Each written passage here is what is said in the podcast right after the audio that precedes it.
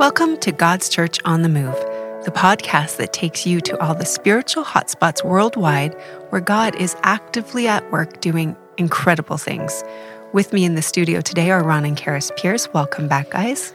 Hi. Hi. All right, Ron, I know you've been traveling. So, where are you going to take us today? First place today is India. India. Um, now, you haven't been there in a while. No, um, the COVID situation uh, shut us down from travel to India for a while, and visa issues and right. all sorts of things. So, first time back, and um, went in and met actually this time with about uh, six organizations, and I think there were, I, I added about, about 17 pastors or leaders from various parts of the country. So they all came into Delhi to meet me, which was nice. I didn't have to go traipsing all throughout India. And, uh, which I is, think traipsing all throughout India sounds kind of fun. well, yeah, until you get on the roads. And, uh, and then it's not so fun, actually. so um, we went there, and uh, it was wonderful to, to meet them all and hear what their stories were. Just the foundation of this is that this is the greatest revival they told me from all these leaders and everyone. This is the greatest revival turning to God that they have ever experienced in India's history. Um, this is people are coming to the Lord everywhere in the central and northern part of the country. All right, which means it's not necessarily in the Christianized south, oh, okay. in the Kerala area, but more in the central and then up to the northern part, which has always been much more resistant to the gospel. But it, it was growing before COVID, but COVID was this uh, the trigger that started mm. this thing into a massive uh, overflowing number of people coming to know Christ and being water baptized. Now, remember, in India, water baptism is a significant event, not just to the Christian, but to the community, um, to the government who have banned it in many areas, because that is the outward sign that you have changed your religion. So they are they're okay, shall we say, if you add Jesus onto all the other Hindu right. gods yeah. as another one. So now you have one billion and one um, gods, and that's fine. But um, the moment that you go to that step of publicly declaring that you are forsaking all the other gods and becoming a follower of Jesus, now that's a significant move, and that's why it's been banned, but it's going all over the place right now. I saw pictures and videos and stories of uh, people just coming to mass meetings, and they're lined up for for hundreds and hundreds and hundreds of yards, um, just waiting to come up to be water baptized. And the uh, string just kept on going. Well, so, because there's always been exciting things happening in India. Yes. So COVID just kind of burst a dam. Well, yeah. Kinda... If you want to do it in in um, shall we say, in strength, okay? Mm-hmm. Uh, on a one to 10 scale, they were cruising along at a nice, comfortable three to four, all right? Okay. Now they're probably 8.5 wow. to nine. Um, it's that much of and, a change. And did you know this going into India, or were you a little bit no, surprised? No, we'd heard this, and I've, I've, been preaching this ever since COVID came, and um, the people were reaching out to others, sharing their food, sharing their faith uh, in the mm-hmm. villages. It was the strongest thing going, and they were they were going to the extent of showing the unbelievers what it meant to be a Christian from the inside out. In other words, we always talk about um, our soul being, and we're born again on the inside. Well, their actions were proving it as they were loving people and how their uh, whole lives changed in their action and their demeanor and all these sorts of things. This was changing. Well, all the unbelievers were watching this because they weren't walking around with fear and trepidation from COVID. They were smiling and laughing and, and praying for people and sharing their food. And like I say, and this really took the nation by surprise. Mm. Um, and that's when people started to come right after this and started to say, why are you different? They explained the gospel. God started to move in their hearts. They started to multiply in number. Churches were growing massively. Um, the the one area, um, just moving along in yeah. this progression, that they really impressed me with was the effect of two things. One was the mini crusades, and the other was the Jesus festivals. Now, a mini crusade, as many people know, and I've explained this before, it's when you go into a village where there's probably no church, and you'll go in there and you'll hold a week full uh, a week of meetings. And these will be in a field or next to a house or backyard or something like that. And they'll put up some sort of uh, tent, little tent, and you'll invite neighbors to come and they'll hear music and preaching and uh, they'll pray for the sick and many healings, deliverances, um, all those sorts of things. And typically about 100 to 300 people at these yeah? Yeah, that would be it. Yeah. Uh, uh, traditionally, that was it. You would have 100, uh, 150, 200, something like that, Mm-hmm. that would turn up. And then out of that, you would have probably at the end of the week, maybe 35 believers, of which uh, 10 or 15 were water baptized. So it was the beginning of a new church, Mm-hmm. and then they would start working on after that. A young pastor would come in, and the cost of that was like $100 Yeah. to pay for the gas, to pay for everybody to come in to buy some food, and to do it for this pastor to evangelist. Well, that changed with COVID. Now they're overwhelmed. And they, all the guys were sitting there telling me, they said, we cannot run enough mini crusades. Oh, wow. Village after village after village wants us to come in and explain the gospel. And they say, if we had a thousand mini crusades to do this year in India, it would only be a fraction of what they need. Wow, that's Uh, incredible. it just overnight, the openness became evident everywhere. Now, the persecution also rose because with so many people coming to the Lord, this meant that the, the, forces, the militant forces of Hinduism and the political arm of Hinduism started to rise up and started to try to squelch this move of God. Beating of pastors, burning down churches, um, oh, intimidation, um, uh, making it so they couldn't buy or sell in their village, uh, starting um, sort of like um, ostracizing the family, the Christian families. So all this was moving along, but it didn't stop them. And th- this one brother who was a leader of one area, and uh, he was in a very, very um, delicate situation because many of his men were being beaten up all the time and things like that, the pastors. So I asked him, I said, So wh- what do you think about this persecution? Is it going to slow you down at all? Oh, no, he says. We knew this would be the price tag for success. And the other brother, almost like they had been in the same um, meeting, um, taking lessons on this, uh, but it wasn't. Uh, he came in a little while later, and the other fellow had gone home. Right. And so um, I I said, "So what do you think about the persecution?" Oh, he says, "We know that when when we are successful in preaching the gospel and starting churches, this is what's going to happen." So they all believe this. It's sort of like known. Mm-hmm. It's not something like a Westerner came in and made up for them. No, this is the prevailing attitude. Okay, we are going to take a, a beating for our faith. But get ready for it, guys. And they are. And now it still hurts. And, and they still pray and they still send out prayer requests. This brother was just sent to prison. Uh, pray for him. We've got to get him out. You know, they're, they're always trying to lessen it. Right. But they realize it will be there. They Some know. of- oh, sorry. They know the cost. Yeah, they know the beforehand. cost. Yeah. And Jesus warned us about this. Right. Like, this isn't a surprise. Just read the Bible, read the New Testament, read Jesus' words. If you live godly lives for Christ Jesus, you will suffer persecution. There is no doubt about it. And so we've just got to live with that now.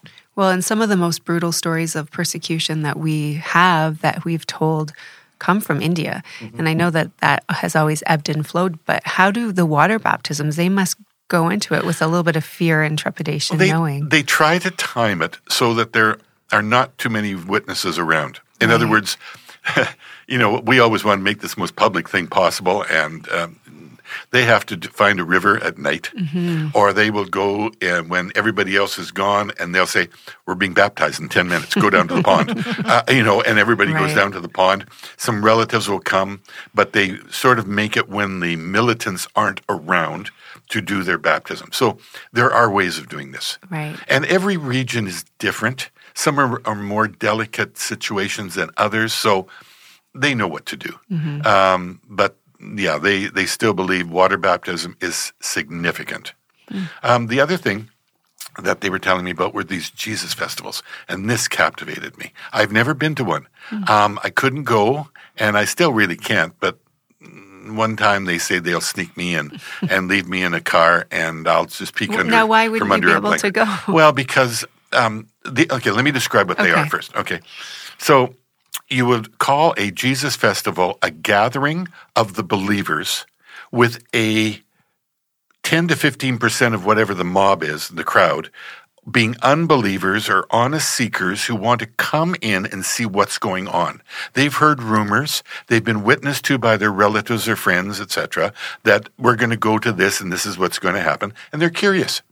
And they are really wondering, is this thing true with what's happened to my friend? He's changed. He's now a good man and all this sort of thing. So they want to come. So they will go 20, 30, 40, 50 kilometers walking for Wow. days, literally days. Um, I, I remember one brother was telling me um, we had one fellow that walked for four days over mountains, and he had.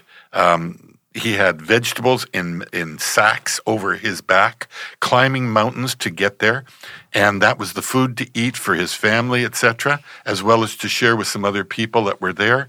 And uh, he says this was a long trek for him, but he wanted to be there with his family. The sick people will come; they'll carry people on stretchers if they're sick to come to these Jesus festivals. Uh, this is very reminiscent of Jesus' day Wow. when the Beatitudes were given, uh, the feeding of the 5,000, the, Right. all of this, the letting the man down through the roof um, because Jesus was there. It was sort of a gathering where Jesus was being honored, taught, um, his presence was being felt, and people were just attracted to it.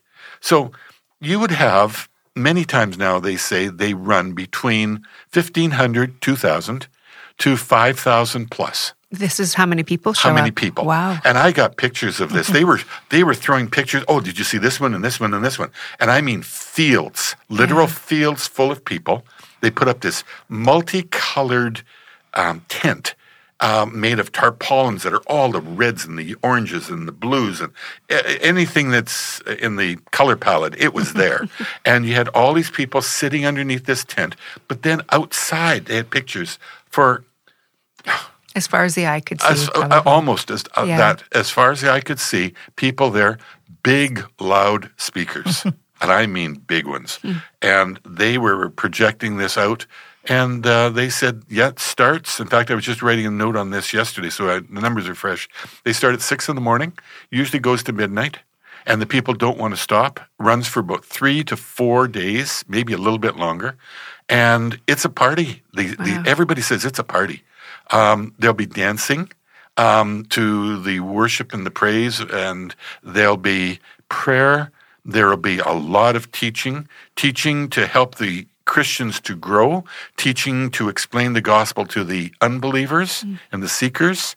Um, then they'll have an altar call. And uh, this is for people at the end saying, Do you want to become a Christian? Do you want to become one of us? Do you want to know Jesus?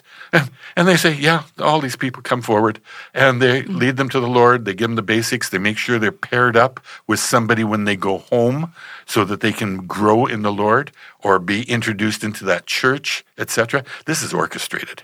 Like, this is really, It's really very well run, good. it sounds oh, like. It's amazing. Dealing with 5,000 people in a situation. And they have healings, they have deliverances. Um, they would tell me these stories, and I know this. It, it either excites or scares Westerners, um, one of the two. Um, but when they have deliverances, because these people are into demonic things, okay, and that's just the way it is over there. And uh, they hear the worship, etc. It affects them, and like in Jesus' day, the demonic forces will be screaming, and uh, people will fall on the ground, and all this sort of stuff. Well, they just deal with it. It's not to them. It's not a big issue. Over here, it's contentious in all the angles of it. But over there, it's nothing. And so they'll just pray for the people. They're delivered, set free, then they're off and running. So um, these are the things that go on at a Jesus festival. And uh, again, they said they can't get enough of these. And why can't you go? Because I want to go. I want to be there. Well, um, because there are government, uh, militant, uh, anti Christian um, spies. And uh, they would they would say, ah, this is a Western run uh, operation. This is a foreigner. Christian foreigners are coming in to change our culture, and uh, they, therefore I just cannot be seen. Well, you cannot this. blend in India. So. Uh, not that well. not that well. Um, And, so- and they're aware that there are spies within Oh the group. yes, there's spies everywhere, and and they they are very courageous that they preach the gospel, but they realize when you get five thousand people together that want to worship Jesus, to come in with fifteen police officers, uh, they're pretty well outnumbered, and so th- that won't happen there. But when they get back to their villages, there could be problems. So, and they don't want to they don't want proof that a foreigner was there infecting the culture Right. with a foreign religion. All right, that's what the big thing is. That that would be good propaganda for the other side. So So your mini crusades are the evangelistic um, way. So people are coming to the crusades. Um, they get saved, then they celebrate Jesus at the festivals. That's right. That's kind of how it works. they do weddings at the festivals. They they they'll have 20, 30, 40, 50 couples getting married. wow. and um, and then they, you know, they'll have. Uh, I think I, I heard there were baby dedications of sort, or praying for the children, and all that sort of thing. So it's a it's an ongoing, it's an ongoing church service for three to four days, with power and presence of God like we seldom see here. Not that we don't see it, okay? Let's not put ourselves down too much because uh, God is present wherever two or three are gathered together. He's there in the midst. So it's not that. But this is really, this is a worship service on steroids. it reminds me a lot of the old days, many years ago, when we used to have um, these Jesus festivals in Canada and the United States. And um, you would get. Um, this was back in the 70s and nancy and i would go to these and there would be 10 or 15000 people camping for a weekend um, in a mud bowl in pennsylvania or something like that and they were wonderful wonderful bands and teaching and everything like Yeah. that so I, I know the flavor Right. and it is really showing the believers and the unbelievers that they're not alone, that they're not, uh, their, their faith is shared in the same way what they're feeling, other people are feeling and experiencing by a large number. So therefore, you're not feeling like you're all by yourself. This gives courage and boldness to the believers in these situations.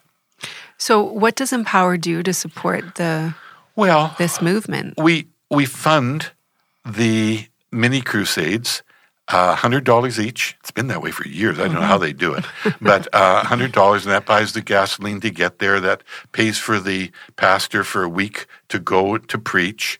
Um, he carries along with him a tent, apparently, in the trunk of his car, And little speakers. and, little the I remember this speakers, yeah, Yeah. and and those have all been bought, and we so we Yeah. we're sort of facilitating the traveling evangelist going Mm-hmm. around for hundred dollars a week into a village.